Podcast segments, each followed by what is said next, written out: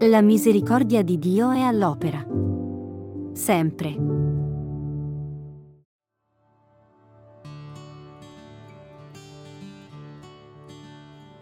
Gesù salì a Gerusalemme, trovò nel Tempio gente che vendeva buoi, pecore e colombe, e là seduti i cambiamonete.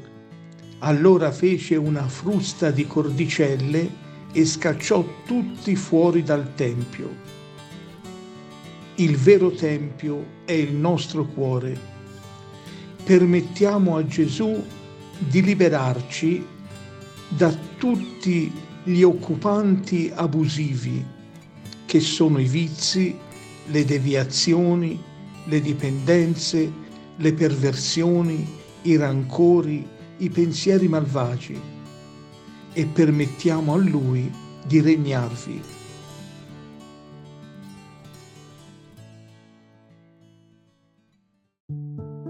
La misericordia di Dio è all'opera. Sempre.